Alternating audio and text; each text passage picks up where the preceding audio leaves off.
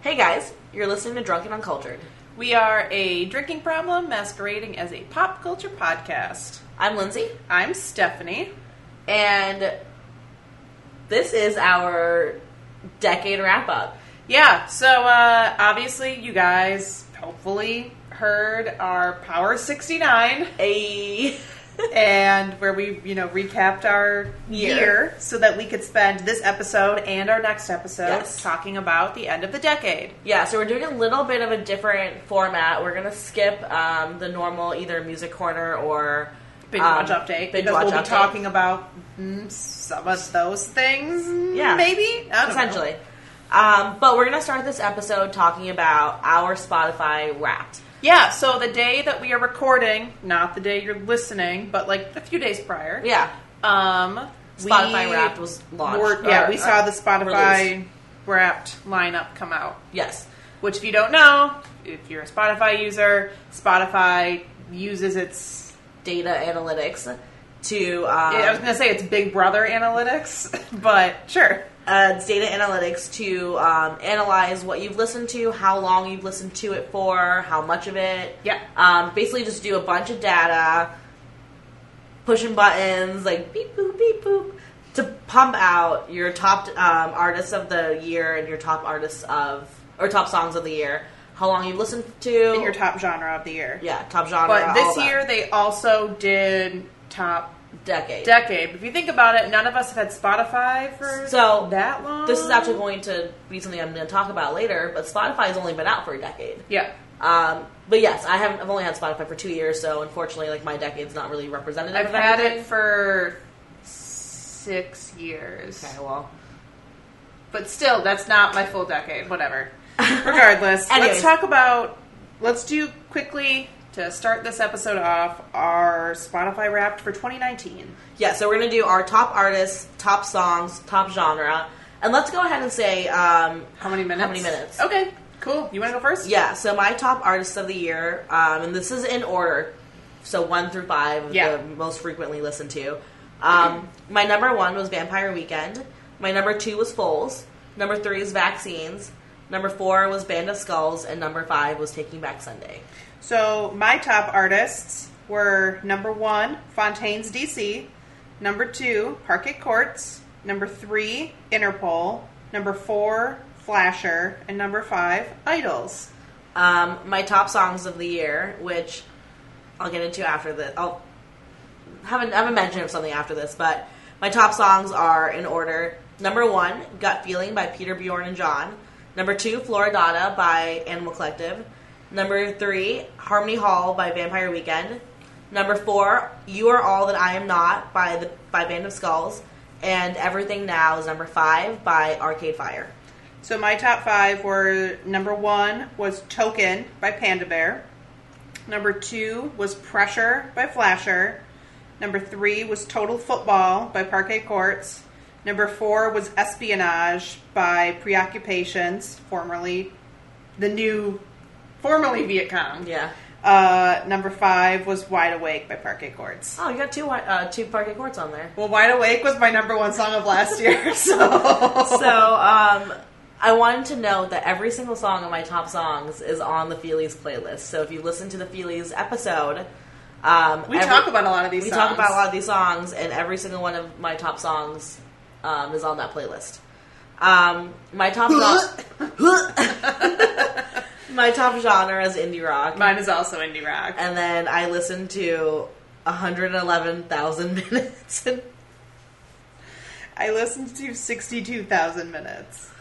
um, How did you listen to 111,000 minutes of music? I don't want to talk about it. Okay. Um, so obviously we mentioned our just briefly that they also gave us the decade. Why don't we at least just say our Top artist. Top artists. Yeah. I think the songs are Yeah. Um, my top artist was the vaccines, my number one. they were my number two. Who's your number one? Matt and Kim. Okay, yeah, yeah, you told me about that. Uh, Yeah, yeah, so that I checks listened out. I listened to a lot of Matt and Kim in college, so That I checks get out. it. That checks out. Um, all right, so now that we've gotten through that, um, let's get into our beer. Yeah, so we already are established that we're going to be talking about the decade. So Mm-hmm. let's uh, talk about our favorite beer of the year because that's what we're drinking tonight. Yeah, I mean, we obviously haven't been able to drink this entire decade, so we went with our favorite beer of the year. Um, it's a staple for us. We drink this pretty much every time we can, or every every time we see it at a bar when it's like it's just a regular bar, Oh, we not get like a it, beer yeah. bar. Uh, we always get this. Uh, it came out this year, It did come out this year. um, and it is now like a year-round beer for this brewery. Yep. Um, We've talked about it before. You know it. We know it. we It's love it. delicious. It's still good. We're drinking Bodum from Half Acre. yes, so this replaced Gone Away as their um, Year-round. year-round IPA. Yep. So Gone Away, you could still obviously get. It's a seasonal, but Bodum's here to stay. Um, yeah, so Bodum is just like a it's a piney IPA. It's got a nice like resiny flavor. It's not overdone. It's not It's nice and bitter, which I like. yeah, it's not like overproduced if that makes sense. Like it's not like they're trying to do anything other than make an IPA Yeah. and they made a damn good one. Yeah, that's what Half Acre does. Yes. They make hoppy, delicious, and amazing beers. And I always forget how much I love Bo- Bodum Until you until drink, I it. drink it. I'm just like, yeah. god damn, that's so good. It does have a very clean finish. It does. It's not overly bitter. It's not overly hoppy. It's like a nice. It's got a very good balance of everything. I think it was good that it came out this year because we're right in, we're still in the heat of the juice Yes. bomb craze. And this is for not half, a juicy IPA for by any Half means. Acre to release a citrusy but bitter, resiny, dank, It's almost like a easy to drink throwback. IPA. It's Yeah. a throwback to IPAs that I first had when I first started drinking beers, and those were IPAs I did not like. It's a throwback in that it has a very similar like flavor profile where it's not juicy, it's not orangey, or well, it's citrusy. It's got but- some melon. It's got not- a little bit of berry. it's not any of the, the insanely like ridiculous IPAs. It's very similar to like old school IPAs yeah, that you would have bought at the grocery when you were like 21 trying out an IPA for the first time, but done well. yep. It's Like great. I remember trying IPAs when I was 21 and hating them. And they had like similar flavor profiles to this, but just not good yeah, versions. And Yeah. I think that this is like Half very Acres fitting. really perfected the throwback style. Yes. of IPA as Right. we're calling it now. so I Um, actually like that a lot. So we're going to call this a throwback style IPA. Yeah, it's because I mean I feel like most modern IPAs that brewers are coming out with are like let's throw forty five different flavor profiles in here, and this is just a very simple, very amazing. nostalgic almost Yeah. like IPA. Like it's it's what I first had when I had an IPA. Yeah. had, was No, I drinking agree. IPAs. Um, instead of like all the different experimentations, which I don't hate, but this is nice. Yeah, it's nice. So three words. Go. Um, hoppy, pine, So I was going to say hoppy. I do like the resiny hmm because that's kind of a good way to describe it. And honestly, clean. Yeah, hoppy. I would say hoppy, resiny slash piney, um, and balanced. Yeah. I think it's gonna be my third word. Ooh, I like Balanced. that. We're gonna go with that. Sweet. So let's do this. All right. So- um, so We're splitting this obviously into two episodes. yes. So we're We're covering. We're, recording. recording. We're recording one now. We're gonna record the second half at another time. Um, but we thought it would be interesting to split the decade because there's so much to talk about into sound medium and visual medium. yes, aka music, and then TV and movies. Well, next. music and podcasts. Mu- Yeah. So we are going to cover sound today. Yes. Um, Also, we do have a fair warning. We've Okay. had two shots of Malord already. yeah, and two beers. Well, one and a half. I've had one and a half. I've had two and a half. Um, All right. Yeah, let's, get into this. So in 2010, you were 16, I was 18. Yes. So um, very young, very Yeah. um, impressionable, Yeah. I would say. Um, and I think music. That I think. I mean, obviously, music has been a big part of our lives, but I think Yeah. that's a re- our taste in music has really evolved into what it is over the last decade. yes, and it's kind of wild to think back at that. So I think it'd be fun to just go into like a brief a very quick like history of what you listened to in 2010 versus what you listen to now. Obviously, we went to what we listen to now. Yeah. In 2010, I was listening to um like still some pop punk emo music, like pop in general, like Kesha, like Lady stuff on the radio. Yeah. Um, I wasn't super into anything other than like popular music. I hadn't Um, really like explored different genres. um, it was really just pop. Yeah, I was kind of at the end of the listening to like the scene kid emo Yeah. music phase. Because kind of was hard to die, but that's honestly for me when I got way more into the alternative music that I still listen to today. Yeah. So I was into listening to a lot of the Strokes, a lot of the Killers, a lot of Franz Ferdinand. Like that's that's what I was listening to around that Um, time. So, towards the middle of 2010, um, like summerish, a little bit before summer is when I started to get more into indie. So, and like ma- more mainstream indie, it was like a lot of Death Cab, Passion Pit. Um, oh man, I forgot how big Passion Pit was. Passion Pit was huge. Um, but that was the thing. Like, I remember being a senior in high school, and everybody was like listening to um, like Passion Pit and um, like Newfound Glory, which like doesn't fit the genre. at That all, does but- not fit what you were going for Um, whatsoever. no, it doesn't. But that's that's kind of what we were listening to though. Like Yeah. it was a, a mix of like starting to listen to indie, still Yeah. listening to some pop uh, on the radio, and then like getting in, bego- like getting into other stuff. I don't know if I just said still getting into in, like still listening to indie, still listening to pop punk, um, getting into indie. I just checked it, and there was a song that came out in 2010 that I think really pulled me into the indie music scene, and I still listen to this band regularly today. And it's not the vaccines. Don't think it's the vaccines. I know you you started listening to the vaccines like four years ago, five years ago. Um, is this something I would guess? You might. I don't know if you're gonna guess it, but you might be able to. How get it. mainstream indie is it? They're Is it Death Cab for Cutie? no, Okay, then I is it Matt and Kim? no. Because I listened Their to Matt and first Kim. their first album came out in 2009, so that's not what I'm referring to. Um, I don't know. Lynn.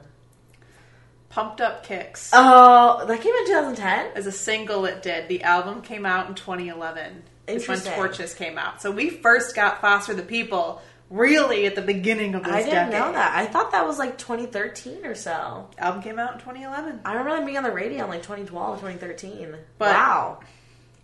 That's on the radio today. I know, that's true. that's a bad example. All right, let's get into this like l- proper. Um, so in 2010, very heavy on pop music. We had That was a huge time for Kesha back before she dropped the dollar sign. We had a lot of Katy Perry. We had a lot, of Lady Gaga. Gaga. That was the year we got the Dougie. was it? Uh, I don't know how I feel about that. Um, It we was had- a big time for Rihanna. Rihanna dropped the song Cheers, Mm-hmm. drink to that. Yep. Uh, There's some good Beyonce. Adele was making it big. I think that was Bruno Mars's first album came out in 2010. Okay. Maybe it came out in 2009, but he really He started really to like, started to break get, yeah, through in for sure. 2010. I agree with that one. And he's like a staple now. oh yeah, Um, in 2010, Taylor Swift came out with Speak Now, which um, I want to say was probably her last country sure. pop album. I don't know. Um, I think it was. Yeah, because like the one after that was the one that was like with We Are Never Ever Getting Back Together and You Were Trouble, 22. That was like when she went pop. So that was her last um, country Got album, it. which is interesting. We got One Direction. Justin Bieber did the song Sorry in 2010 Little baby Justin Bieber. when he still kind of looked like a child, like Ellen DeGeneres. I was going to say Ellen DeGeneres. Um, it was also like the beginning of the folk rock craze, Yeah, folk indie, folk rock craze. Like I remember getting super into folk indie and folk rock around 2010, 2011. Yeah, I mean, the first Mumford and Sons album came out at the end of 2009, so that probably would have been their breakthrough time. Is as my notes here say, so much banjo. Yeah, I mean, I was super into like the Decemberists and Edward Sharpe, the Lumineers, Oh. Mumford. Fuck, when did the first Edward Sharpe album come out? I loved Edward Sharpe and the Magnetic Zeros. Um, yeah, I mean, of Monsters and Men was pretty folky. Um, Fleet Foxes. Neut- I mean, you may not agree with this, but I think Neutral Milk Hotel like is kind of folky. I mean, I Um, could. and that's actually like so folk indie and folk ro- rock. You realize Neutral Milk Hotel broke up in '99. No, I'm saying that's when I started listening to it. In 1999. No, no, in Oh. 2000, in like the I thought you were 2000s. saying when I started no, no, listening no, to it. no. It's when I started listening to it. It was in the 2010s because of the folk rock craze, um, and that's really what got me into indie music. Is like that folk indie uh, craze that happened. Like a ton of banjo, Lots um, of banjo. but that I feel like that introduced a lot of people to Neutral Milk Hotel, and um, like that's the reason that Mumford hit it huge. Um, Mumford Edward and Sharpe Sons hit it so huge. I think a lot of the bands that came in with banjos. the banjos at that time, because that was so different, that those It was. bands have really made it pretty big. They have, and they have obviously like stepped a, not stepped away, but like Some of the bands Evolved have evolved slightly. out Yeah. of that. If you think Mumford and Sons, obviously, yeah, their music now they don't record on the banjo. right. I mean, there's some um, like Arcade Fire that was pretty folky, and like obviously Yeah, they're not so they're folky not anymore. folky anymore, um, which is interesting. Um, early 2000s is also when we had like the rise of what I like to call the sad the sad banger. Um, it's Hollywood, Hollywood sad sad- core. it's like when we got Lana Del Rey and Robin, who Well, Robin's been around since the '90s, Right. but she really, Really made went it big, in 2010. Yes, and that was really she is like the queen of the sad banger. Um I Dancing on my own, Yeah. It's um calling your girlfriend. It's all yeah. it's just it's a banger, but man, that shit can be sad. Um but like Hollywood sadcore and I have a I have a quote that I'll read later. Um If you about, think about it too, I mean, Lord came a few years later, Yeah. but she also I wouldn't call her the sad banger, but she was like an evolution of I mean Adele a was lot of that. kind of a sad banger. Adele is a sad Yeah. banger. And it's Someone like you came out in 2011. it's interesting that like we were super as like a generation like in touch with like we're and I think it's partially because we grew up listening to emo music and like sad music that we were Yeah. totally okay like being in touch with our feelings and like enjoying poppy music or like upbeat music that was fucking sad. Yeah. Oh yeah, Adele was fucking everywhere with someone like you. Um, another artist we got in the early 2000s that I think has been very influential, Staple, uh, Tame Impala. yes. I mean, there's nothing else to say. It's Tame Impala. They're fucking like Probably one of the biggest bands in the entire world right now. They went from being kind of one, nobodies yeah. to being headlining festivals, headlining huge all festivals. over the world. um, like everybody knows who Tame Impala is at this point. Mm-hmm. Like I remember seeing them on a side stage at Bonnaroo in 2013, and then like They them headlined headlining Lollapalooza. Lollapalooza. Yeah. Yeah, They headlined Pitchfork. They Yeah. headlined Lollapalooza. They headlined Primavera this year. Mm-hmm. Like, they have really blown up and like a testament to the evolution of music tastes and people like kind of branching out in the Yeah. 2010s. Like yeah. and I think that's a big point to make is like I remember in the the two thousands I really only listened to rock, emo, like pop punk, whatever Yeah. music. It's Um, still a subgenre of rock. as a right, whole. essentially Yeah. rock. Um, but I feel like in 2010, a lot of people branched out and tried like got into hip hop or rap if you were only listening to rock or like vice versa. Like there were a lot of cro- there's a lot of crossover in the 2010s between I people's think a big music one taste. between, even between that, it all overlays hip hop, pop, rock, Mm-hmm. country, even. It's electronic music. Yep. I think the 2010s have been a bubble of sorts of E EDM. Yep. Um for a little bit, yes. But I think it's still we've uh, we've evolved It's evolving, beyond the E yes. traditional EDM, but I really think EDM as we know it started in 2010. Yeah, I agree with you. Skrillex released his first EP in 2010. Yeah, I agree with you on that one. Um, EDM has obviously evolved, but so has indie and so has Right. But alternative. I think yeah.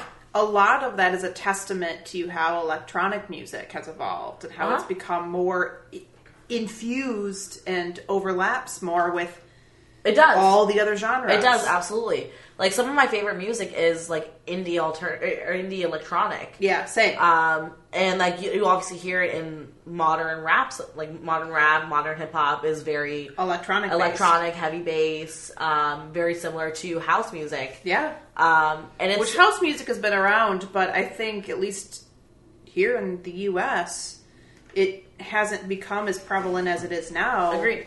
If it wasn't for the rave scene, dub, dubstep, dub rave, E boom. EDM scene. Yeah, I agree with you, and it's really interesting. Like, I- like I said previously, there was a lot of crossover in our tastes as people, but there's al- also obviously like a ton of crossover in just the music industry in general. with Oh, yeah. artists bringing in different styles, Yeah. to like a previously like unheard of genre where like, Yeah. and that's part of the reason that we have so many subgenres now. Oh my god, there's so many. and I think that that's a subgenres. huge thing that is happening now is like there's house, trap house. I'm sorry, did you call it Trap House? There's another tra- there's one called trap house. oh, I know Tropical. Trap. No, Oh, tropical I've house. not heard of Tropical House. Trap house. Um, I mean like punk, pop, uh, post punk, pop punk, indie, indie alternative, folk Electronic indie, indie. electronic indie, pop indie. Like that's insane. Um, and I think it's just the fact that there are genres branching over and like There's so bridging many the crossovers gaps. because we we honestly, I mean, it may have been starting prior to this, but it has become Huge. so prevalent Yeah. this decade. Is the amount of crossover of music? all I feel like every genre has come so far. Like this is something I have for later on, but like I we can oh actually no, this is the next one. Um, I have the rise of indie and the decline of general alternative. So I feel like indie as we know it has like boomed. Well, so indie. Indie used to be just independent. Independent. So bands that were independently signed or signed to small labels or like independently releasing their music. And there We has been a- still have a lot of that today, for sure. And I think, but we the- still have, we now have like a transition from it no longer being independent to indie more being like a genre that like you cannot really define. Yeah. you know it when you hear it, but like I could not tell you what indie is. I Well, could not sit here and define what indie is. honestly, I feel like in the early two or early 2010s, when I thought of like indie music, was it was Death a lot Cab of for E. Cutie. Death Cab. it was a lot of the Definitely. Shins. It was a lot of Mumford and Sons. Yeah. even though they may have been on big labels, but like Yeah, that's the sound I think. But But indie- even today, like if you were to say like, "Oh, I like indie music," I'm like, "Oh, so you listen to a lot of the Shins, right?" which is interesting and so that's kind of what i was getting at like the the transition from indie being like independent and like Yeah. house music having been indie, essentially. whatever that was whatever you had to listen to. whatever you made me listen to the transition that we've had from like these genres is insane like indie is now just like legitimately a music genre indie used to just refer to a band being independent and Right. now it is its own full-fledged genre with like an insane amount of subgenres and it's so hard like Indie I, I is such an umbrella. and I couldn't like I listen to indie. Our our main genre is indie rock. I could not tell you what indie rock even means. Like I could No, not. it doesn't I have a I tried. definition I actually anymore. created a playlist of like indie music, and if you listen to it, you're like you could listen to it and be like, this is kind of folky. This is kind of like pop punk, or this is kind of punky. This is like electronic, and because it's all indie, like there's so much there's it's so different. And in my head, Yeah. like if I were to describe indie to somebody, it would just be like, I don't know, it's, it's not on the radio, I guess. Some of it's on the radio. I know that's the point. Like that's the thing that's so interesting though is like indie used to be something that you could describe to somebody. Yeah. Like, indie, they're independent, they're not on a label, or they're on like a small label. yeah, Indie, I don't know, it's just fucking indie. it's it's just indie. it's just indie. I think we can also like talk about the decline of well, not necessarily the decline, but a lot of the bands in the alternative world that were popular in the 2000s honestly kind of while they have like they still have a almost fan a, base, cu- they have a fan a base cult like fan base. yeah some of them do Yeah. So I actually agree with you on that. 'Cause Um, if you think about it, like the this- Foo Fighters, or they're like dad rock now right, but like that's a big, uh, in my opinion, like a big example of, of it. the alternative scene of it. The decline is that Like, they were huge in the 2000s. Like I remember everybody being like the Foo Fighters, Red Hot Chili Peppers, like the Chili Peppers have gone. Weezer. Unfortunately, I still love. I do Weezer. too, and I think I, like that's what I mean. Like there's a cult like following for these bands, but they're not really doing anything like noteworthy anymore. Yeah, I mean, it's funny because a lot of these bands get shit on constantly, but they're still headlining music They- festivals. that's an interesting thing. Yeah, they're they're still playing stadium shows like Radiohead. I love Radiohead. How dare no, you I insult love Radiohead. I love Radiohead. I'm not saying anything bad, but it's like a cult like following. oh yeah, They're not really like they're not doing anything super noteworthy. Like they're doing fine music. Like Modest Mouse is another one. The Modest music, Mouse, the Black music Keys. is good. Yes, the, well, mu- the Black Keys kind of bloomed in the 2010s. the but- music is good. They're not doing anything super noteworthy, and that's what I think is like the general decline of traditional alternative, where we're Well, I seeing like think more we're of an- seeing a fall of like the 90s alternative bands. I think we're nineties and falling early into two thousands. Yeah. Yeah, because I would almost say like, when's the last time the Strokes put out an album? Agreed. And I The think that Killers have not I done think we're solid seeing work a in a general- long time. decline in like nineties and early two thousands alternative and But an it's the uprise. in, nostalgia It is. of those bands. but we're that's also keeping them seeing an alive. uprise of like indie alternative. Oh yeah, And like what the fuck that means, I don't know. But indie alternative is like what's taking over the general alternative. yeah. It's honestly, I Genre. would say the electronic alternative is taking over I agree with even that. more so because if you I think agree with about that. it, Like mid two thousands, mid twenty tens was indie alternative, and I would mid say like 2010s towards- was more the banjo alternative. That's The folk second- alternative. I would say like indie folk, folk alternative, and then mid 2010s was indie alternative, and towards like the late 2010s, potentially early 2020, is going to be electronic indie. I agree with you, I mean, or electronic alternative. Sorry. yeah. I mean, shit. I think that's the- definitely the direction we're headed. Agreed. Um, there was also like a miniature um, revival in psychedelic rock. King Gizzard and the Lizard Wizard. Hey. Um, I mean, Tam Paula was psychedelic rock for a bit. When they started Pond. Pond. Oh, Pond is so fucking good. I love Pond. Um, there was the whole falling of the emo rock, but rise of the surf rock.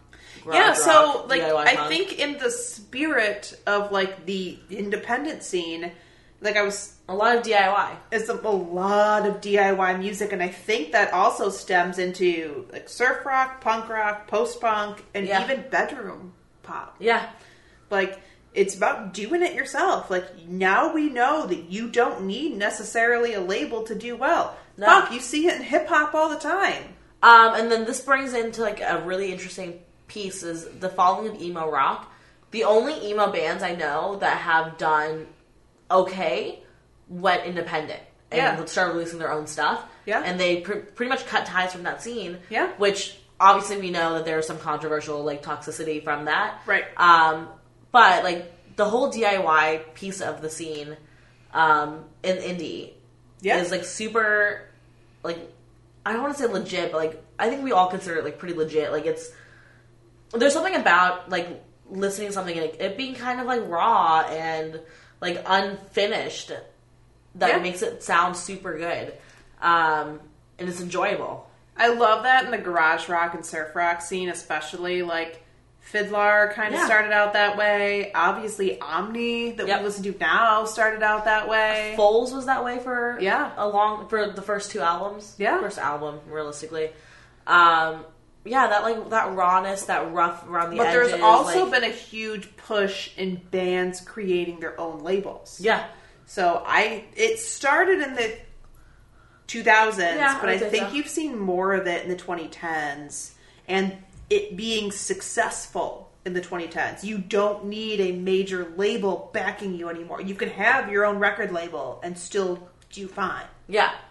Like I Agreed. think that's been the biggest lesson we've seen cuz and you're almost you're and we are also Decade. learning a lot within this decade of how you get screwed over by like signing with a major label. Oh yeah. Um, and what they own and what they control and why it's almost better to go indie labels. Yeah. Um, and some of my favorite bands have been on like Sub Pop and like indie labels.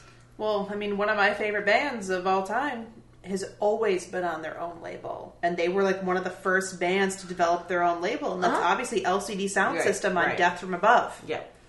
So obviously that was in the 2000s, but like we've seen the success of them being on their own label to them Yeah. other artists being on their own label. Did you know Acid Dad is on their own label? I did not.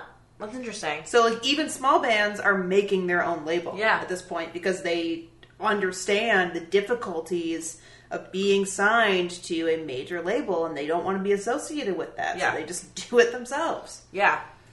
Um, and there's like something really res- respectable about that. Like do it yourself, putting it out, putting out what Yeah. you truly believe is the best thing that you could put out, Yeah.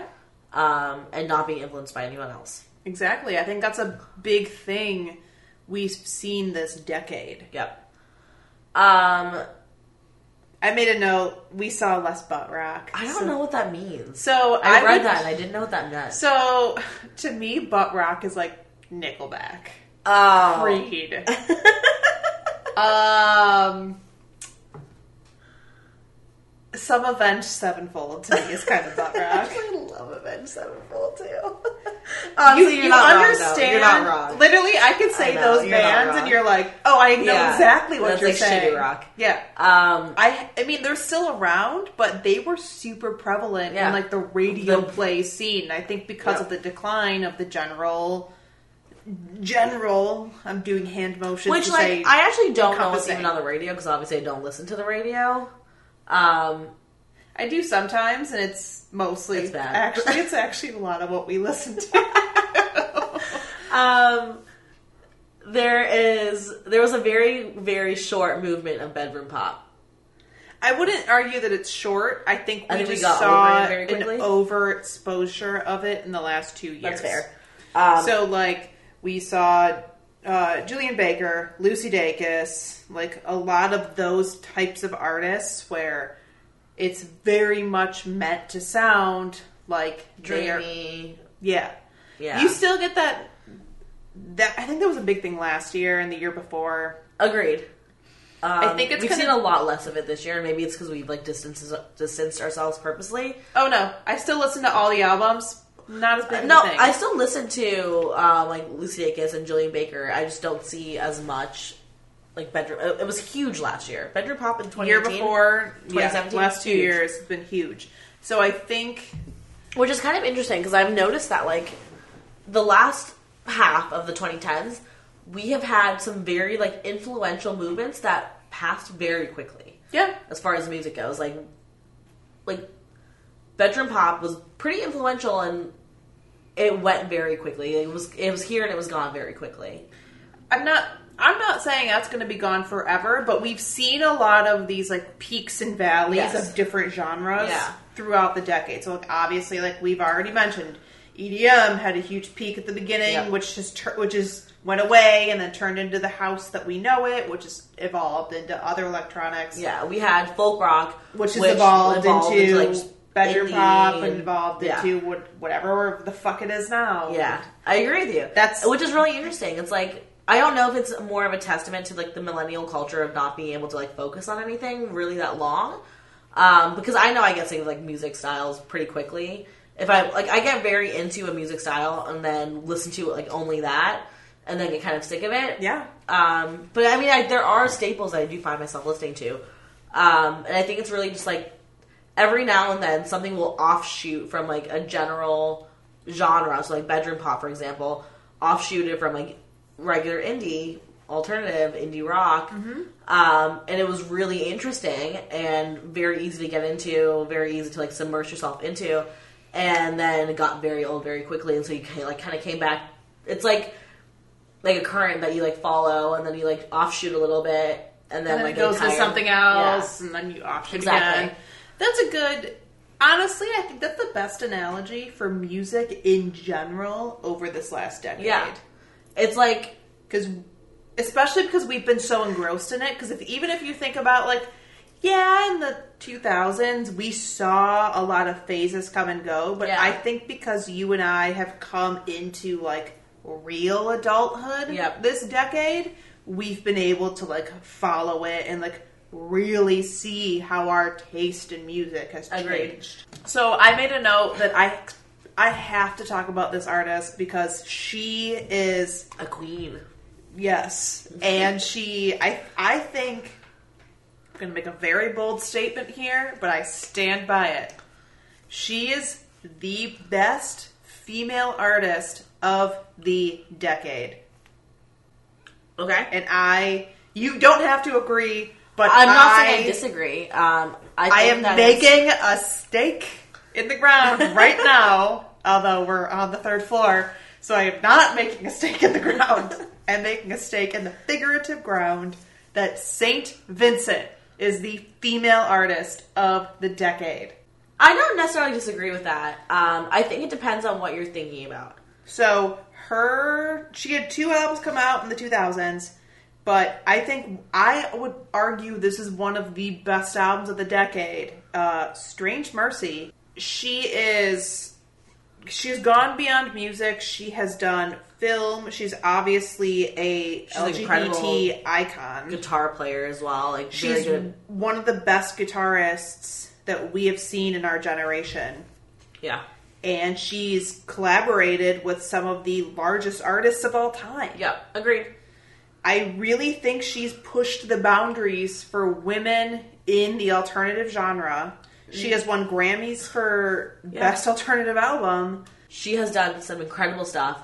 She's, also paved the way for women in a honestly more She's- visible scene because there's been a lot of like very amazing female musicians over she's the also years. paved the way for like a lot of queer music. we've had a huge influx in the last couple of years of queer artists. Yeah. Especially queer women. Yes. And I honestly think that Annie Clark has been a huge gateway I agree. for people into that. I agree with that. All right, so I let's move think on. we need to discuss the it didn't start maybe as what we're gonna call it, but it's evolved, into, Involved this. into this movement. The rich man crazy movement. Rich Man Crazy, um, exemplified by Kanye West and Jack White. So we saw a lot of this rich man crazy probably in like the 80s Yeah. a little bit. Like Yeah, I think the for sure. first I think the first rich man crazy we saw ever was like Prince. I would agree with that 100%. So like we're seeing a resurrection. However, of so Oh, some of these Rich art- Man Crazy Prince was still good music. The Rich Man Crazy that we're seeing now is more of like experimental Rich Man Crazy. I have a ton of money. I'm going to do whatever the fuck I want and see what happens.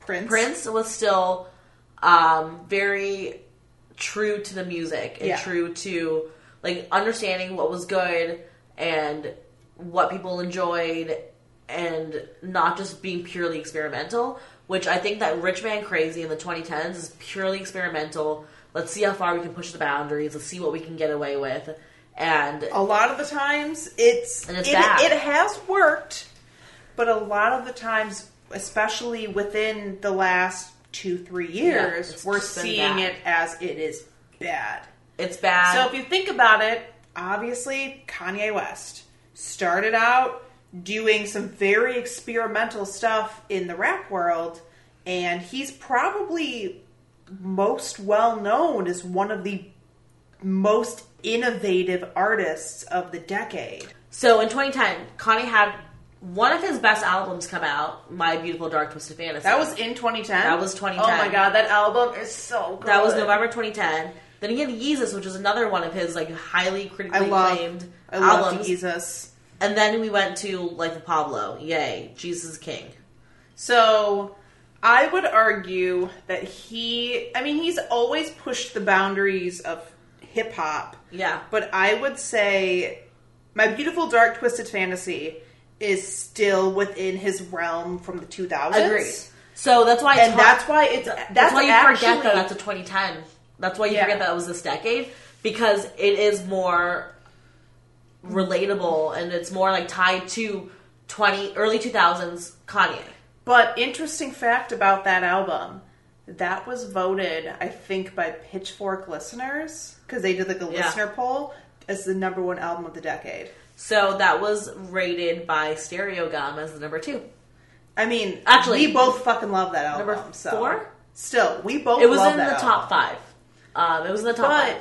even Jesus I loved. I think Jesus is when he started to depart into, oh my god, I have so much money, I can do whatever I and want. people are going to buy it regardless. and then Life of Pablo, I think, was kind of the start of the downfall because that was released Agreed. o- solely on title at first. agreed. And then obviously, yay. And then this year we got Jesus is King, which is understanding it is his lifestyle change, but like I So- I would almost argue Jesus is King this year is like a separate entity. Um, Like, this- I would say yay is where we're like rich man crazy. None of this makes any fucking sense. So on Stereo Gum, Yeezus is number two. Oh, that album is so good. But I believe My Beautiful Dark Twisted Fantasy is like number six or number five. And it's really interesting that like there is that argument about which one's better. Um, but I agree. I think Kanye's had like three phases where he had his very early 2000s rap. And then Which- he went into his evolution, Yes. which is why he's so famous now. Yes, his for he- evolving him, and like pushing the evolving boundaries the entire slightly. genre. Exactly, pushing the boundaries slightly, evolving the genre with My Beautiful Dark Twisted Fantasy.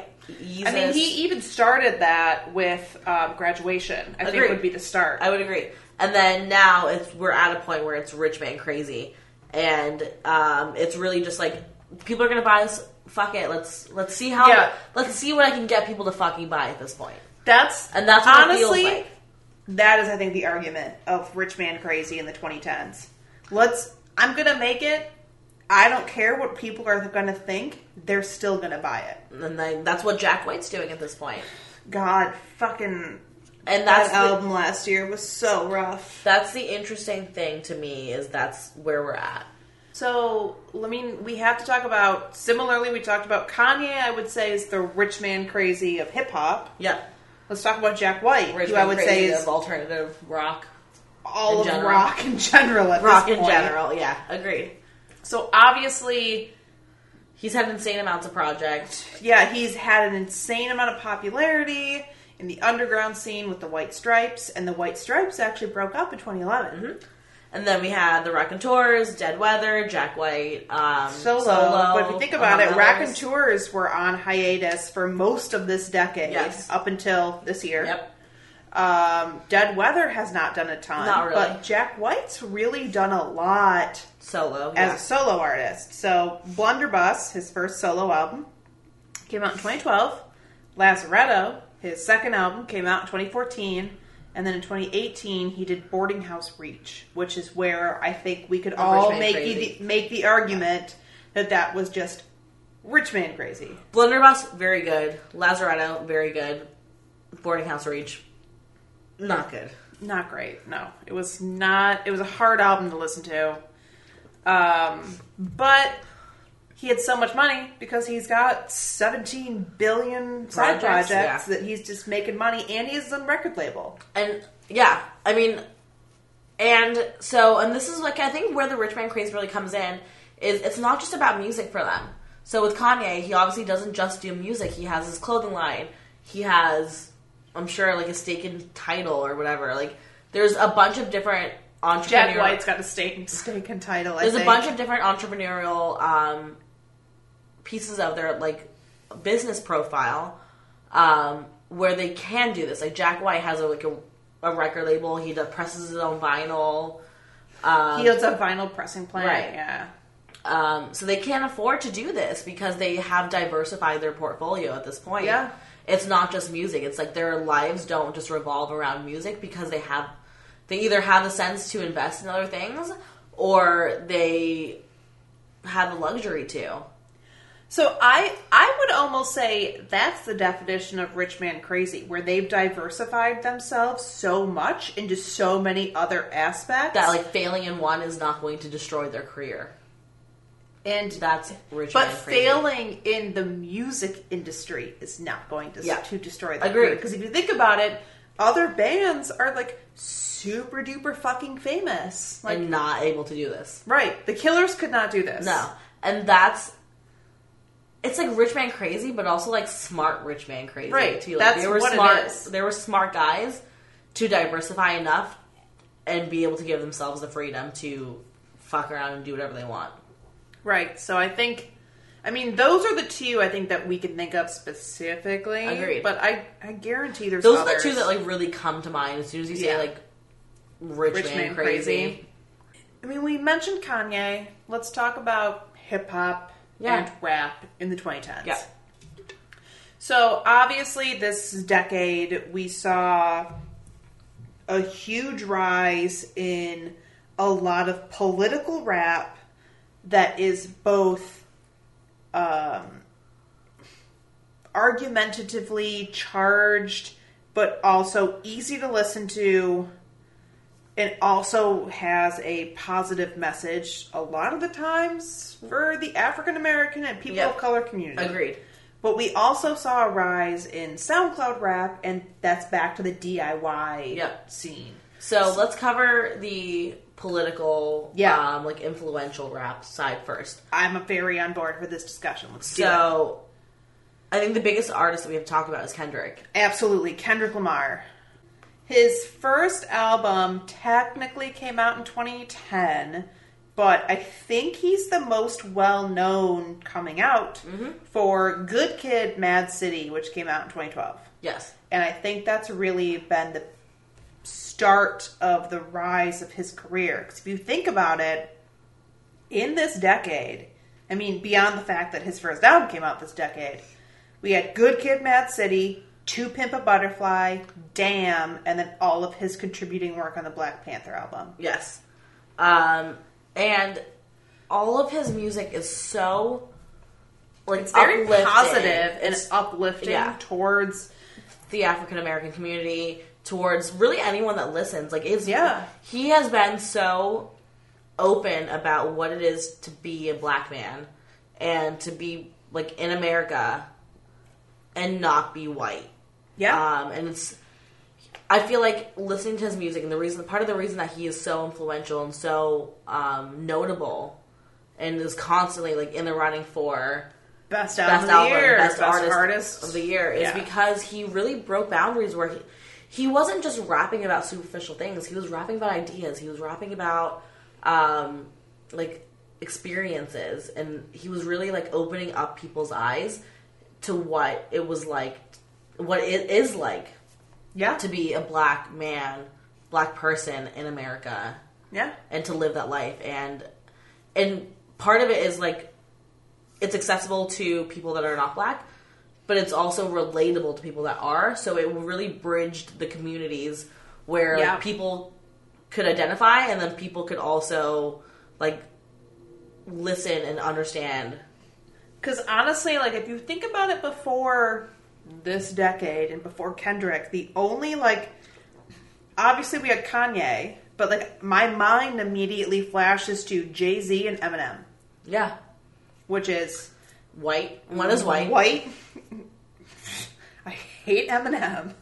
He like No, the agreed. white overly aggressive rap, and then you had Jay Z, which while he changed the game for rap, a lot of it was about. It seemed to feel like it was about superficial Yes. things because that was the trend in the nineties. that and was he in carried the it early in the 2000s, 2000s. yes and what we see in rap in general in the 2000s it's much more raw. it's much more raw. So we have Vince Staples rapping about politics and racial um, diversity and just general like like racially charged messages. Like the one of the most racially charged shows I've ever been to Yeah, was Vince Staples.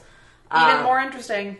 Mostly white people attended. yeah, which is super interesting. But like that's Kendrick has paved the way for this. Oh, absolutely. I agree wholeheartedly. I mean- Kendrick, I, I, would say Kendrick Lamar has 110% changed the game for the rap community. Agreed. And in then the last we decade. have Run the Jewels, the racially charged. Which is interesting because, like, obviously Killer Mike is black, LP is white, and but they're from very different parts of the country. LP is from New York. Yeah. Killer Mike is from Atlanta. exactly Very, Very different, different. worlds that Um, have come together to really make this and to positive really talk and aggressive in your face music that's meant to almost slap you in the face. slap in the face with what, the reality of what is going Yes. on. It's the rap game right now is no longer painting a picture of what is like what people want you to think and what Like you want what it the there. idealism is. exactly. It's, really like this is what's happening, right now. happening. Exactly, and I think that's insane that like we have gone from painting like um a photo like a picture superficial photo almost. Exactly. To this is what it's like. This is what's happening right now. Do fucking do something about it. If you Yeah. are a person and you care about anything, do something about it. And that's what we've come to. And I think it's I think it's incredible that Kendrick has really paved the way for that to happen. I would wholeheartedly say Kendrick Lamar has paved the way for this style of Yes. music. I also think we need to discuss. I mean, I'm sure he's going to come back up again before we finish this. hundred percent. Tyler the Creator. Yes. So he has. I think the most interesting thing Mm. about his journey, which I also think is very relevant to the last decade, Mm-hmm. is a lot of his music started off a little bit kind of homophobic, Yes. a little bit uh, aggressive towards women. Yes. And then the more his music evolved, we've The more learned he evolved as a person, his he music has has, been more evolved and he's comfortable. been more open, and we have learned that he is a bisexual man yes. over the years. In the beginning of the 2000s, Agreed. he was banned from playing in certain countries because his music was too aggressive towards women. Yeah. And he has, and he's in general kind of like an aggressive person, but like not in a bad way. I He's, would like- not argue in a bad way. He's not aggressive. He's more like more this in is your who I am. face. Yeah. I'm in your face. But he has evolved from being aggressive towards women, homophobic, to being more open and accepting that piece of himself. yeah. Where like you can, if you listen back through like Tyler, you you kind of if you know what Tyler, who Tyler Well, if you is listen now, through like Yonkers, through Wolf, Yeah. like if you know who he is now and you listen backwards, you kind of realize that he's trying to hide this piece. yeah, By being and aggressive. he's openly said that. Yeah. Um, which is interesting. And then, I mean, I respect it. I love Tyler. I love Tyler the Creator. Igor is one of my favorite albums. it's such an incredible this album. decade. Um, I mean, I would Like- argue Flower Boy for me. so I would I would have argued that What- up until like a month ago. Let's come back to this. Yes. Okay, we, fair. we can argue this. We can argue this. Um, the next one I want I want to get into for rap is Nicki Minaj. Yeah, so I would at least like to Just quickly touch on it. Like has changed the game for women rappers. Absolutely. we wouldn't have Iggy We Azalea. had we a wouldn't lot- have Cardi B. Iggy Azalea does not make good music. She doesn't, but like she wouldn't have had a chance if it wasn't for Nicki Minaj. So I would argue there were some musicians in the 90s and early 2000s that really like were women rappers, but I honestly I Nobody really got a wholeheartedly chance agree until that her. like Nicki Minaj being a part of the Young Money crew with Lil Wayne, Yeah. I really think changed the game for women. Like They wouldn't have gotten a chance if Nicki Minaj hadn't at least in this decade. in this decade. Yes. So, if you think about it, interesting point. The song Bedrock, which is where Nicki Minaj, Mi- Nicki Minaj had not had her own album come out yet. The song Bedrock, you remember that one, Yeah. came out in 2009. Nicki Minaj released her first album in 2010.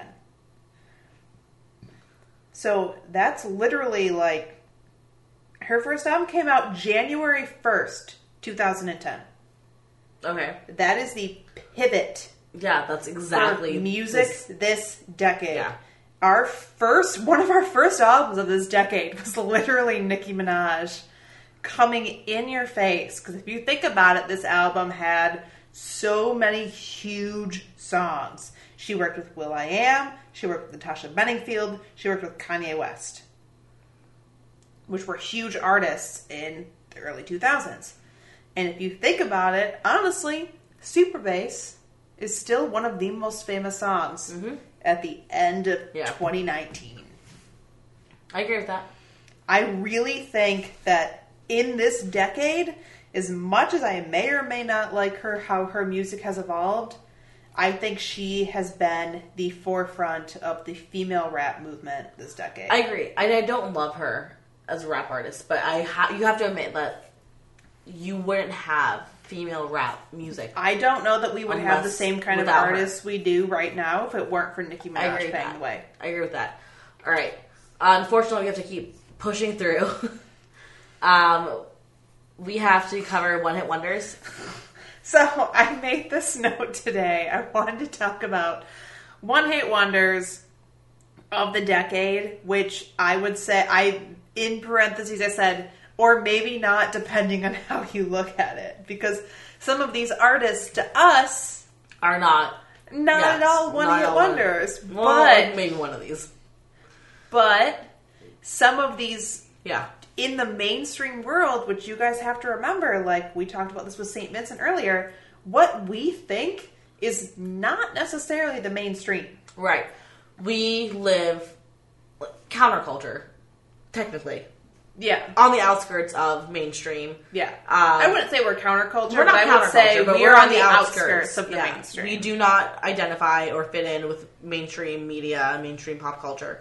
So that being said, um, I don't know that anybody like continually listened to any of like the dance move hits. But there were a lot of dance move hip hits. there were a lot of dance move hips. Dance move hips. Name of my next album.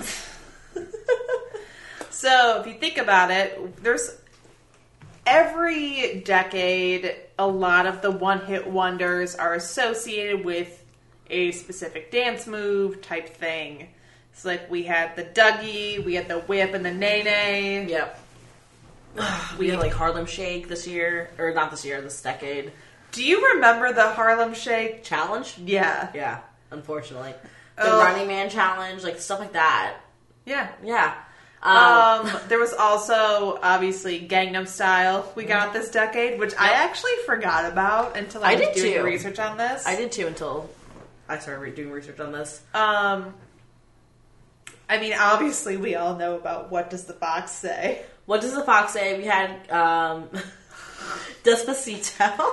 That song is still great. I mean, we listened to it as a joke, not Right, right. because it's like legitimately good, but um, but there's a lot of songs that were obviously like super popular. So I did do research on what Wikipedia calls A Uh-huh. a one-hit one-hit wonder? wonder.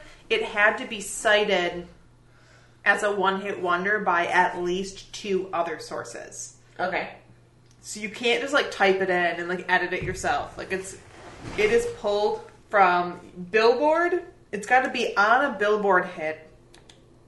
It's got to make the Billboard charts and then it's got to be cited as a one-hit wonder on other sources. So, I mean, throughout the decade we've have we've had a couple big like celebration party songs. If Yeah. you think about it, we had Barbara Streisand by Duck Sauce, which they have not done shit since then. They had other songs. so it's But- funny 'cause funny because this is a list from Medium. Yeah. of like 2010s one hit wonders and i forgot like 50% of these until i listened to them um, i was like oh i forgot about this song like i, I was like i don't know this song no i No, do no, you do. you do you just forgot about it because it was a one hit wonder You remember uh, We Know Speak Americano? i do i do um, too close by alex clare He played at my very first Lollapalooza. uh, i think this is the, probably the most famous one hit wonder of the 2000s I would I would argue it is, but also it's one of my favorite musicians ever. So I take offense to this, but that's just me. It's somebody that I used to know by Gautier and Kimbra. I have a s- uh, for the listeners. I have a signed Gautier poster in my living room. Yeah. Um, this list also has Hosier, uh, Take Me to Church. I don't think Hosier is a one hit wonder. I don't think so, but I would say Well, we also saw him at Lala. I feel like. yeah. But we saw Portugal the Man at Lala, and they've made the list. Not this one, Oh. but they've made other lists. Um, I've seen Foster the People. Yeah, yeah, that's fair. I don't think Hosier is, Hosier is um, a one hit But I would This is my argue- opinion. That Take Me to Church is going to be his most famous Oh, song 100%. for all time. I agree with that. I agree with that. and in the mainstream, Yeah, no, I agree with that. Um, and that's like a very interesting. We talked about this earlier. Like in the mainstream, yes, and it's really interesting being on the outskirts of the mainstream. because we listen to a lot of these artists. Like I love Hos- regularly. I love Hosier. We just saw Hosier at Yeah. Lollapalooza, and his set was incredible because It his was. new album Wasteland Baby came out this year. and We loved it. yes, and his It's just self-titled. so interesting to see the dynamic that we have to obviously admit that's here between Yeah. us and the mainstream Mainstream media? Media. Yeah, agreed. Um, and it is ver- it's really interesting to like see Hosier put be put on here as a one hit wonder when like obviously I know like every single one of his songs and I've seen him. Do multiple not times. come at me about one hit wonders. No, I know it's just it's it's, it's interesting. Um, then we so have- talked about Harlem Shake. Um, I found the fact that on this medium list, Milky Chance Stolen Dance was on here because at the same time this song was popular, they had another song on the radio. Um, X's and O's by L King. was that 2014? Yeah, that song's old. I did not know that. I understand we just saw her last year. I didn't know But- that song was that old. That song's old. I didn't know that. Um, Watch Me Whip slash Nay Nay, we know that. And then Despacito. yeah. Um, Despacito's more famous now because it's a meme than anything, but other songs within this decade that have been considered a one hit wonder are. I'm gonna get very angry and heated about this. Midnight City by Really? M83 is considered to be a one hit wonder. Really? M83 is one of my favorite bands of my adulthood. They are considered to be a one hit wonder. Portugal the Man has been identified as a one hit wonder for Feel It Still. We're going to circle back to this. Yeah, we are. So we're not going to have this discussion now. But that that is the kind of artists that are considered one hit wonders. And But we that's also finally, because we live on the outskirts. So like for But- us, it's not a one hit wonder. Yeah. I would argue, like, I know a lot of people from the, that How many lived through Portugal- the eighties, But how many that, Portugal and the Man songs do you hear on the radio ever? None. 'cause I don't listen to the radio. Okay, but like regardless, if you ever listen to the radio, you It's pretty Feel It much only Still. ever hear "Feel It Still," and that's I think the point is like for the mainstream people, like community people, they listen to the radio. So what is a one hit wonder to you is what you're listening to on the radio. So they're never gonna hear like anything other than "Feel Pumped It Up Still" Kicks. or like "Pumped Up Kicks" or "Midnight City." Um, yeah, I think that's just like that's how it is. I mean, I understand, Like but indie, I, uh, I indie was and gonna alternative say, is like not a thing to like the mainstream. So I was gonna actually make a comment that, like, I think I finally understand when, like, you look back at like eighties one hit wonders. I understand what the rest of society felt like. Yeah, because they weren't one hit wonders. No, because, not to them. So like for us, we like if you like a song by a band, you're gonna go check out the rest of the album, and um, like hundred percent. Right. There's almost like a hundred percent chance of you liking at least one other song. Like there are very few bands where like I heard the song and I liked it, listened to the whole album, and that was the only song I liked. That's very rare. and that's I think what is the issue with one hit wonders when you listen to them outside of the scene is you don't ever try that. Yeah. You don't ever try to listen to the whole album. You just know that one song. And I think we'll come back to, I was going to say that I think this has a lot to do with streaming culture, but Yeah. we'll, we'll circle back on this. Let's finish up the discussion we had, and then we'll circle back on streaming culture. Um, I actually music. think we are pretty much done until we get to our like individual thoughts. Let's cover our songs, artists of the Okay. decade, and then we'll come back to streaming and. Sure. Because that's obviously been a huge thing, and then we'll Yeah. quickly cover podcast. Okay. I think we have to talk Yes. about that. Um, you go first.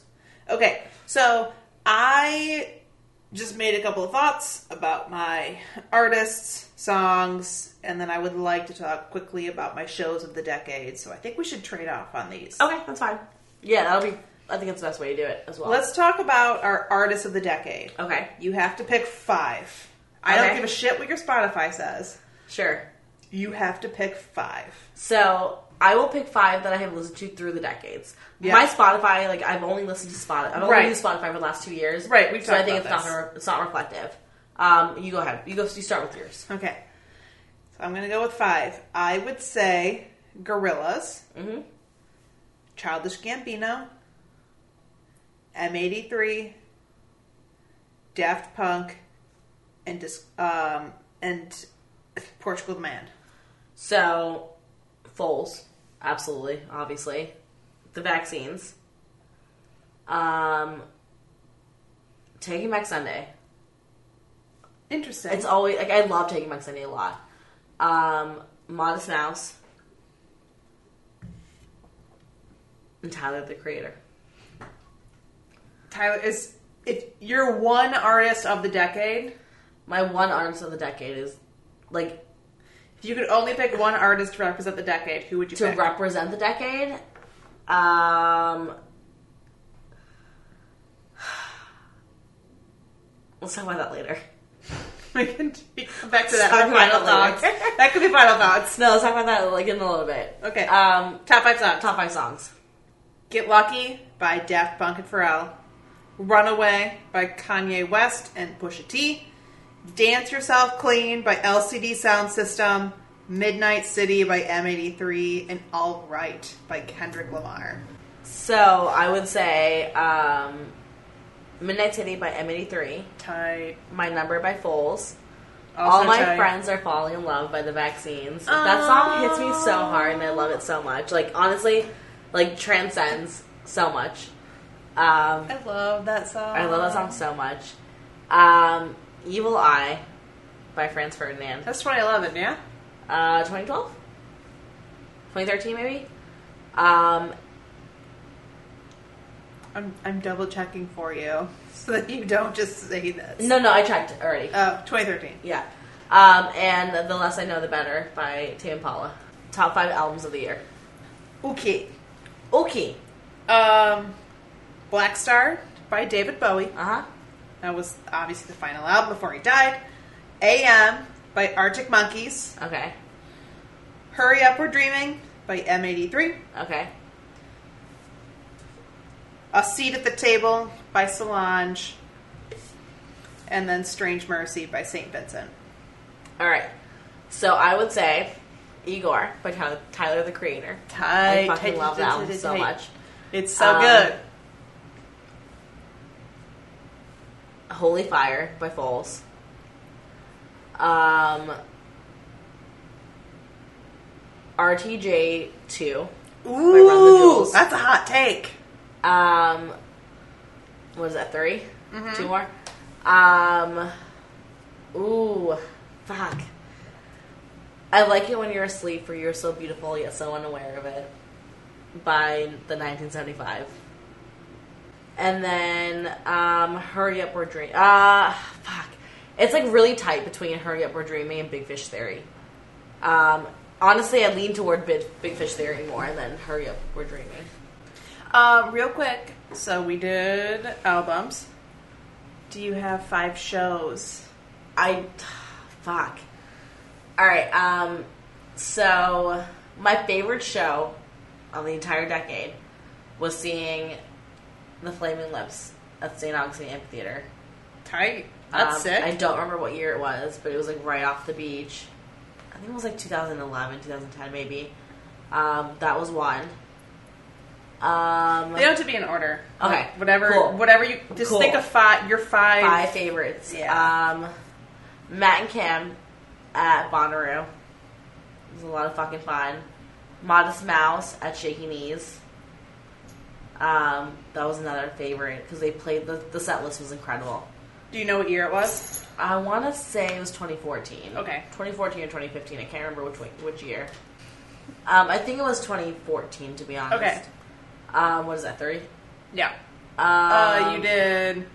Flaming Lips, Matt and Cam. Matt and Kim, Ma- Modest Mouse. Last mouse. Um, Foles at a church in Florida, like 2016, I You believe. saw them at church. It was like not an actual church; it was like a reclaimed church like, Oh, into a okay. venue. That was amazing. Um, I got to the pit like at the end. It was so much fucking fun. The vaccines do not make your top five. Um, yeah, no, the vaccines at Shubas. yeah. The vaccines at Shubas. Number five, is The Vaccines at Shuba's with you in 2018. Number four is The Cure at Lollapalooza in 2013 when I got to go backstage. Number three is David Byrne at the Fox Theater in Detroit in 2018 with my dad. Number two is LCD Sound System at Pitchfork in 2017 when I made friends with a bunch of 19 year olds and we all held each other and swayed and cried. Number one is probably when Steve and I went to the Portugal the Man after show for LCD Sound System at Stubbs Outdoor Amphitheater Okay.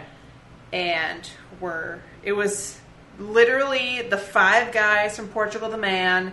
It was right before Woodstock came out, so they were playing songs off of Woodstock. Uh-huh. But it was very chill.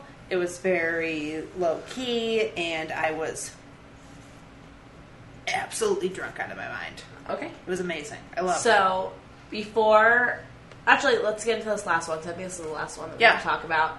Is our artist slash musician of the decade. Portugal the Man. So I have two. Okay. Artist of the decade is Jack Antonoff for his producing work because he is Honestly, he's done a lot He's between done a fun and bleachers and anything he's done production wise. So like, I totally get that. So Jack Antonoff, as a producer, has done some um, incredible stuff. Um, he produced. fucking blanking. I believe he produced Mass Seduction. He did. Um, I believe he produced some of Taylor Swift's stuff. He worked with Lord on her newest album. Yes. So he produced um, Fun, obviously. He produced um, the song How Come You Don't Want Me by Tegan and, T- Tegan and Sarah. Um, produced Bleachers, Out of the Woods, I Wish You Would, You Are in Love by Taylor Swift. Um, I know the song Help me Out of run- the Woods, by the way. Help Me Run Away by St. Lucia. Ooh, I love St. Lucia. Um, like pretty much all of Gone Now by Bleachers. Yeah. Produced pretty much all of Melodrama by Lord. So he produced a ton of Mass Seduction by St. Vincent. So like pretty much all the singles. New York, Mass Seduction, Happy Birthday Johnny, Sugar Boy.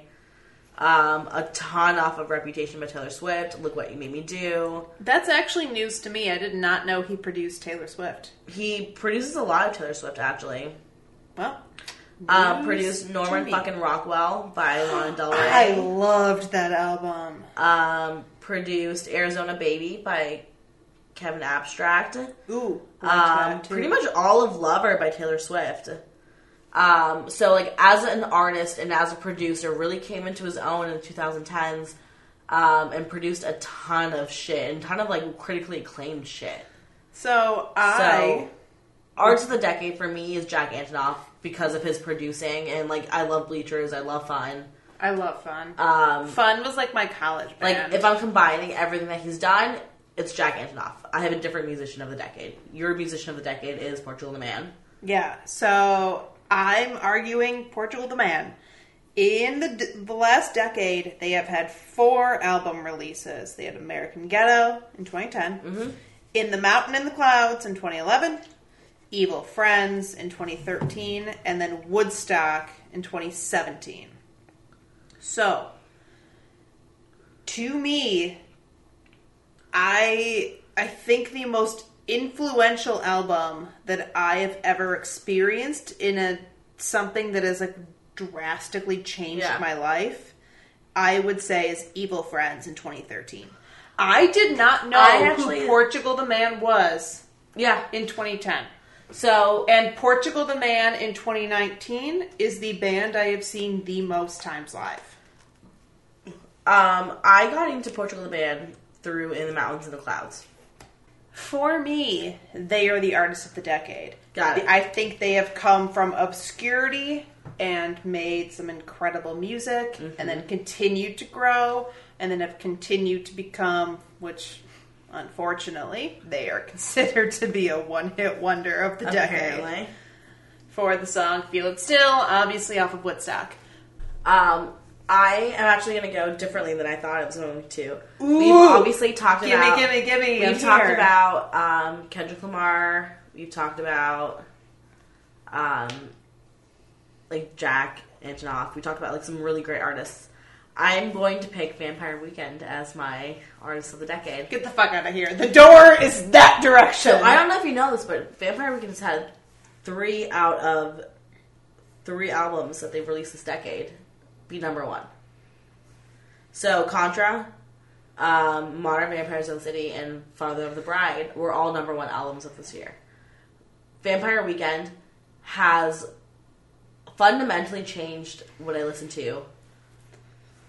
Like they were some of like one of the first indie bands I ever listened to. Fundamentally changed like the music genre that I listen to.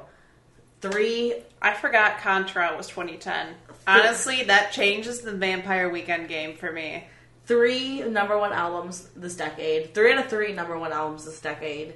Um, I don't know. Like for me, M- Vampire Weekend is a staple indie band.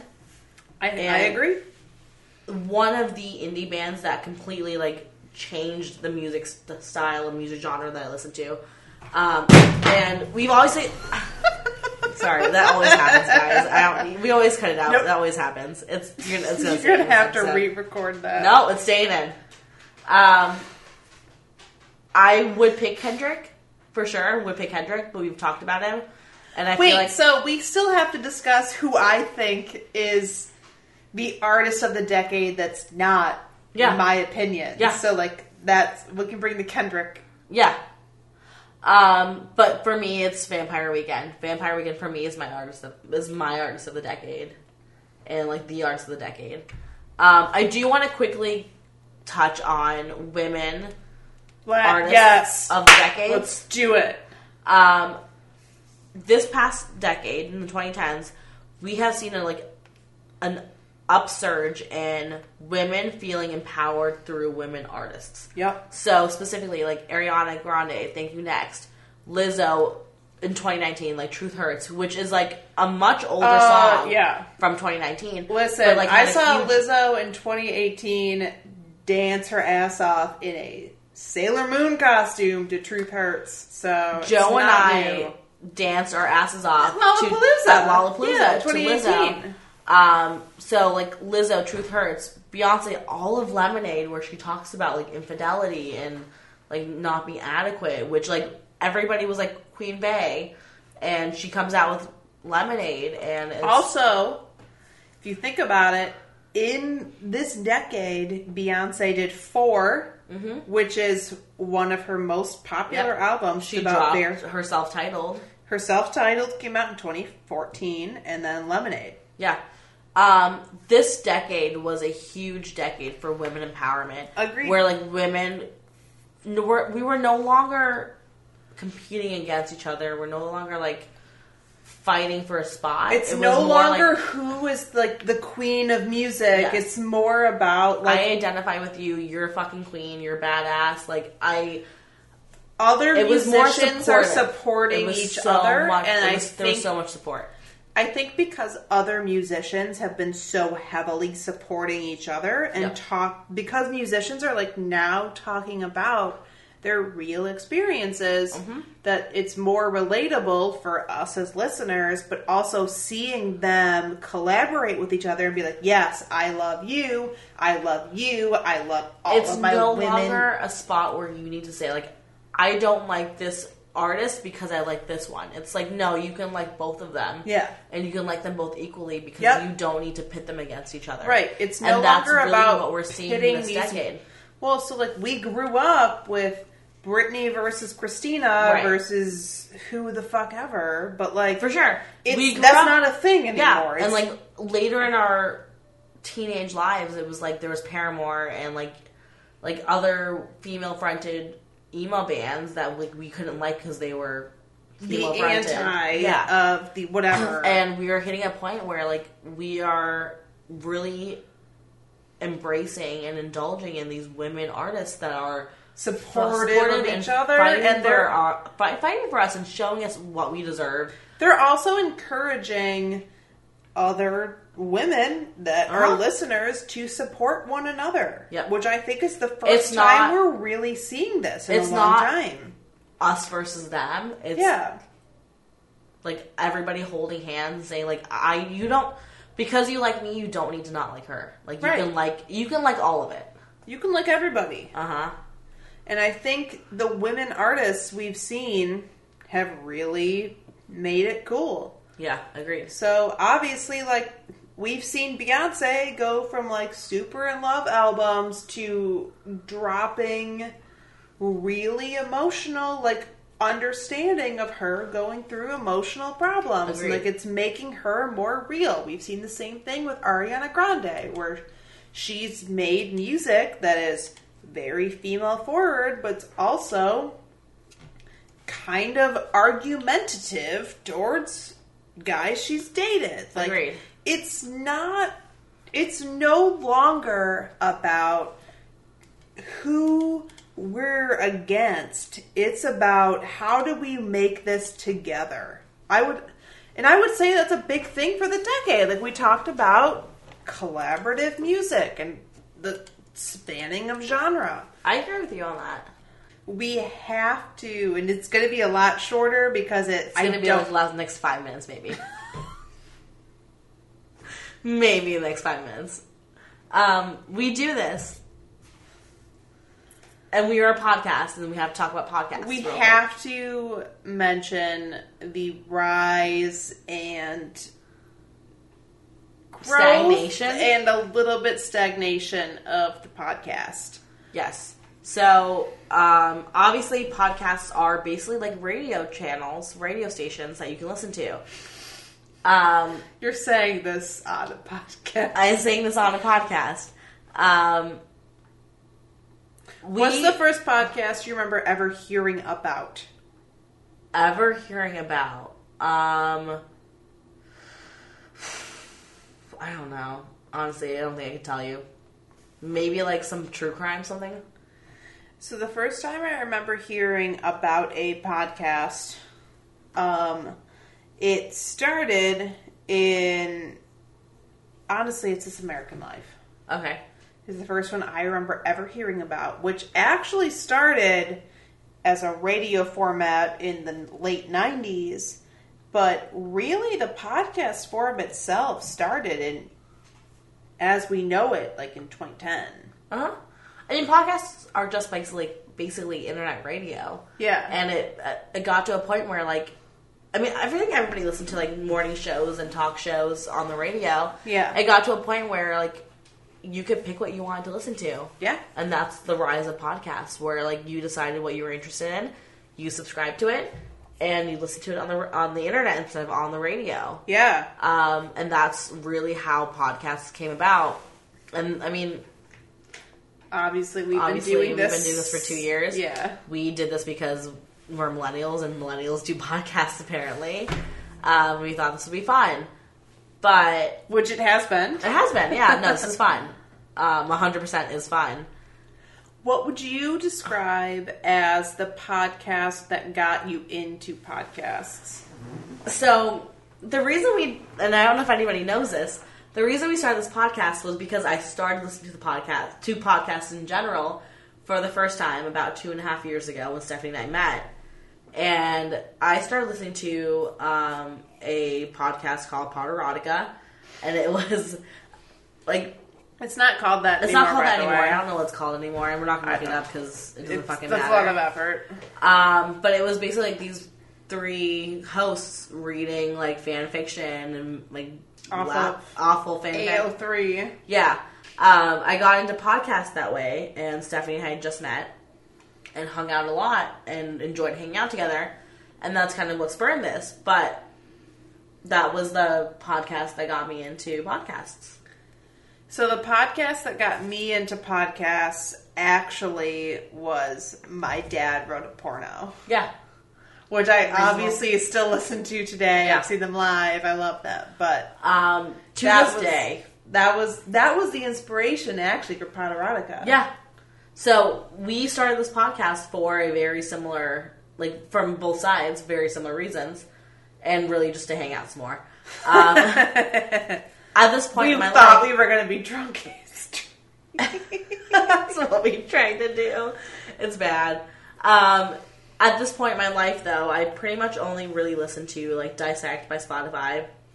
I listen to I Welcome listen to to Night Dis- Vale. I listen to Dissect, but on Apple Podcasts. oh, I listen to Dissect on Spotify. Um, I listen to Welcome to Night Vale. I love Welcome to Night Vale. Um, some of our like friend podcasts that Yeah, um, other podcasts that we don't have associations with that I really like. Obviously, my dad wrote a porno. yeah. Um, all songs considered. So a lot of what I listen to are music-based podcasts, which I think you're almost in a similar boat. with, like, Um, yeah, I listen to like music music based podcasts that like dive into history or dive into um, any kind of like learnings. so I like finding new music. So I think that's why I'm so deeply invested in all songs considered and the Tiny Desk concerts. Um, I also listen a lot to uh, "This Must Be the Gig." Okay. which is um, a consequence of sound music blog podcast Okay. where they interview musicians. Um, I know you're into this one as well. Uh, how did this get made? I do love How Did This Get Made. I also love Me Some G's and Manzugas. Yeah, how does it get made? I mean, I'm a big fan of Why Won't You Date Me, which is obviously Nic- the comedian Nicole Byers podcast. So, like, I think we're at a state in time where a lot of A lot of celebrity. celebrities have their own Yeah. podcasts. Like, if you I think was about about to like say that. armchair Yep. expert, Armchair Experts, um, Armchair Expert, uh, the Joe Rogan podcast is like the number one downloaded podcast. I mean, Mark Maron has his own podcast. Um, fucking Here's what what's I his found. what's his name? Chris Hardwick has his own podcast. Jonah Ray has his own podcast. Celebrities have their own podcast. which is super interesting because like like i said up until podcasts kind of like blew up you could listen to radio on the radio or you could watch like late night and those were like super entertaining and podcasts have created this like environment where these artists and these stars can like create these shows for you where you don't have to watch TV. Like you don't have to be fully engaged to really like be a part of it. yeah. And like you can be partially engaged, you can like be doing multiple things and still enjoy what they're presenting to you. And I feel like that's like the really the benefit of podcasts is like as a millennial, like being half engaged. Like I Yeah. can be doing five other things and still enjoy this podcast Yeah. because I'm listening to it, but I'm also doing other things, and I don't need to be like watching the TV. I don't need to be like listening to what's happening because it is something that like doesn't require my full attention, and that's really why podcasts have blown up. I mean, a lot of people listen to podcasts while they're working out, while they're Getting driving, ready. while they're getting ready in the Yeah. morning, like while they're getting ready for bed. Like Yeah, it's it's something it's something to fill the space, fill the quiet, and it's also like hang like a lot of podcasts. It's like it's like instead of watching a TV show or watching whatever you want to watch, you can just listen to it and know that you're not really missing out on anything visual. yeah Like you, can- like I said, you can be I half mean, engaged, yeah. because like you can be doing something else and listening to it, and you're not missing out on anything because it's just sound. That's why I really I went through a phase in this last decade where I mean I've cut back on shows now, but like I was heavily into podcasts where like anytime someone would like drop the name of a podcast, Yeah. I was subscribing because I was like, you know what? What are they listening to? I don't know. I want I want to know what other people are hearing. And I I've gone through that with music as well, but Yeah, honestly with me music is music has taken the precedence. But But I the nice thing is with podcasts is like But the same You thing can applies zone with out. music. Is like you don't have to pay that much attention. And I think that's the difference between like coming to like a full circle here, sound media versus like visual media. With sound media, you don't have to be fully engaged. to you still get to still feel Yeah. like you have an engagement with it. Correct. I agree. Wow, look at you taking things full circle. I, like it. I always do this. Do you? You don't. like twenty percent of the time. Mm, yeah, twenty Um, percent. But that is a thing with sound media is because you are you can be engaged in other things and also be engaged in sound media. yeah, Um, and I I think we'll see a, in the next episode you'll hear a lot of different things based on that because visual media does require you to be fully engaged, and that's like or more Or so more engaged. engaged. yeah. Um, and I think that at this point probably covers it. So um, to end this episode, I found a quote on um, one of the many websites in this Google Doc that Stephanie and I have. I can't remember which one, um, but it says, and this this is in reference to the 1975, but it pretty much covers in Yeah, general. I would say it's applicable to Appli- this entire episode. everything, Everything that we we've covered. discussed. Um, and it says the 2010s were the decade in which the millennial came of age, not just as a generation, amorphous and difficult to define as they are, but as a set of values too. Compassion, inclusivity, driving for change, and not just defined by the boundaries of their predecessors. And I think that quote pretty much sums up the 2010s and Yeah. sums up millennials as a culture, as a group, and as a people. Um, I think it really sums up this episode. explicitly sums up the sound world. I agree. We'll come back to this quote, I guarantee, with our visual episode. Yeah. But I think as a sound medium episode, you guys really can kind of understand based on what we've talked about that this is As how it a applies. generation, the 2010s were heavily driven by compassion, change, and inclusivity. Like, including your other music genres, including your other competitive artists, yeah, like calling actually for a feeling things. racially charged change. actually no talking boundaries. about feeling things. Like There's there no were boundaries. and I think that and then like having seen this quote, it like really hit home, and it was impressive how much, like how accurate this was. Mm-hmm. Um, I think that that pretty much defines this this past episode, like this entire however long this episode ends up being. Um, really defines like what we've been talking about between inclusivity, like the queer music genre that has grown. to- Um, I, I think it, it to- explains how we started to how we've come to where we are today. agreed. That was our episode. Yes, I think Stay that covers it. tuned for final thoughts. And listen to, stay tuned for the visual half of this decade wrap up, Part two. part two, visual decade wrap up.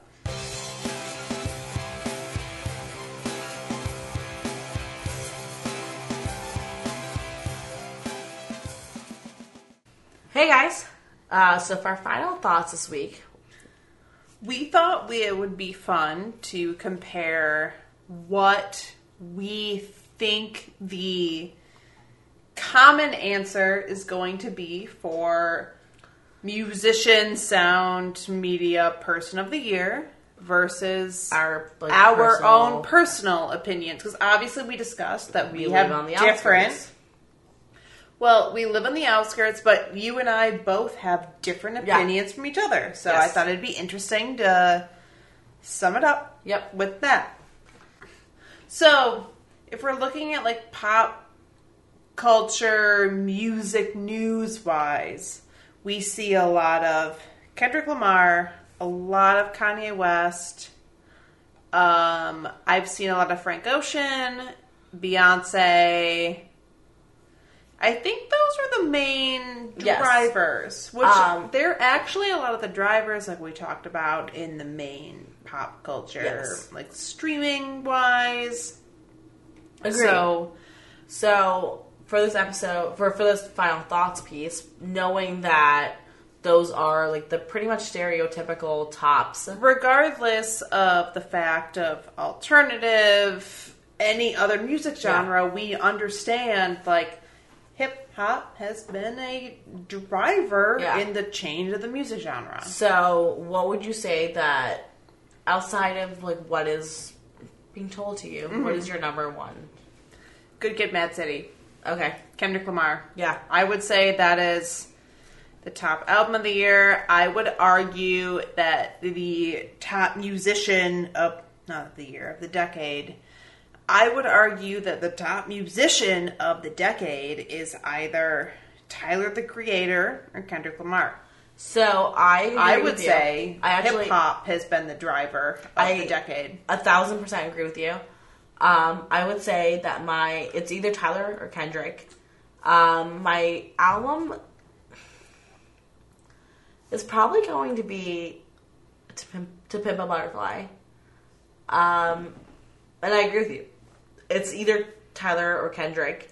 Um, Tyler, I feel like have like heavily towards because he like We've understood his emotional change so much I- throughout the decade. there's so a I think you like portion ride where a- you almost understand it before he did. yeah. And, like I feel like I like there's a point where like with Igor and with Flower Boy, he started to like understand where he was emotionally, where he was um I think because like Tyler, sexually. I would argue that Tyler, you come along for the emotional Yes. ride. With Tyler, you do come along. You come along for the ride, and you kind of know where he's going. But you're Yeah. there with him, and you're growing Yeah. with him. With Kendrick, he's bringing you into his world, and he's showing you something. Yeah. With Tyler, you're growing with him. With Kendrick, he's You're he's- following you're him. following him, and he's like teaching you. Yeah. Um, and I think that that's a big difference. Um, so I I, s- think for that reason, like because Kendrick is teaching me things that I like would have never thought and like would have never understood without that point of view. Well, I it's Kendrick for me. I would also say it's Kendrick for me, especially as a white woman. I No, I get it. I mean, I As a I- minority, it's still Kendrick for me because it's a different experience. yeah. Like, and as a minority, it's still a different experience, and So I, I think- appreciate that. I think we agree that in general, like our, Artist of the year is Kendrick Lamar. artist of the decade. Artist of the decade, yes, it's Kendrick Lamar. I mean, our artist of the decade is probably the vaccines, but like our, art legitimate artist of the decade is like is Kendrick, Kendrick, Lamar. Lamar. Yeah, What is your podcast of the decade? Obviously, Welcome to Night Vale. Obviously, it's drunken and cold. I was gonna say it's probably drunken and cultured, but like, nah. um, it's Welcome to Night Vale. I love that like creepiness. mine's mine's all songs considered from NPR. That's fair. I like how creepy Welcome to Night Vale is. Okay. On that note, this is the end of the episode.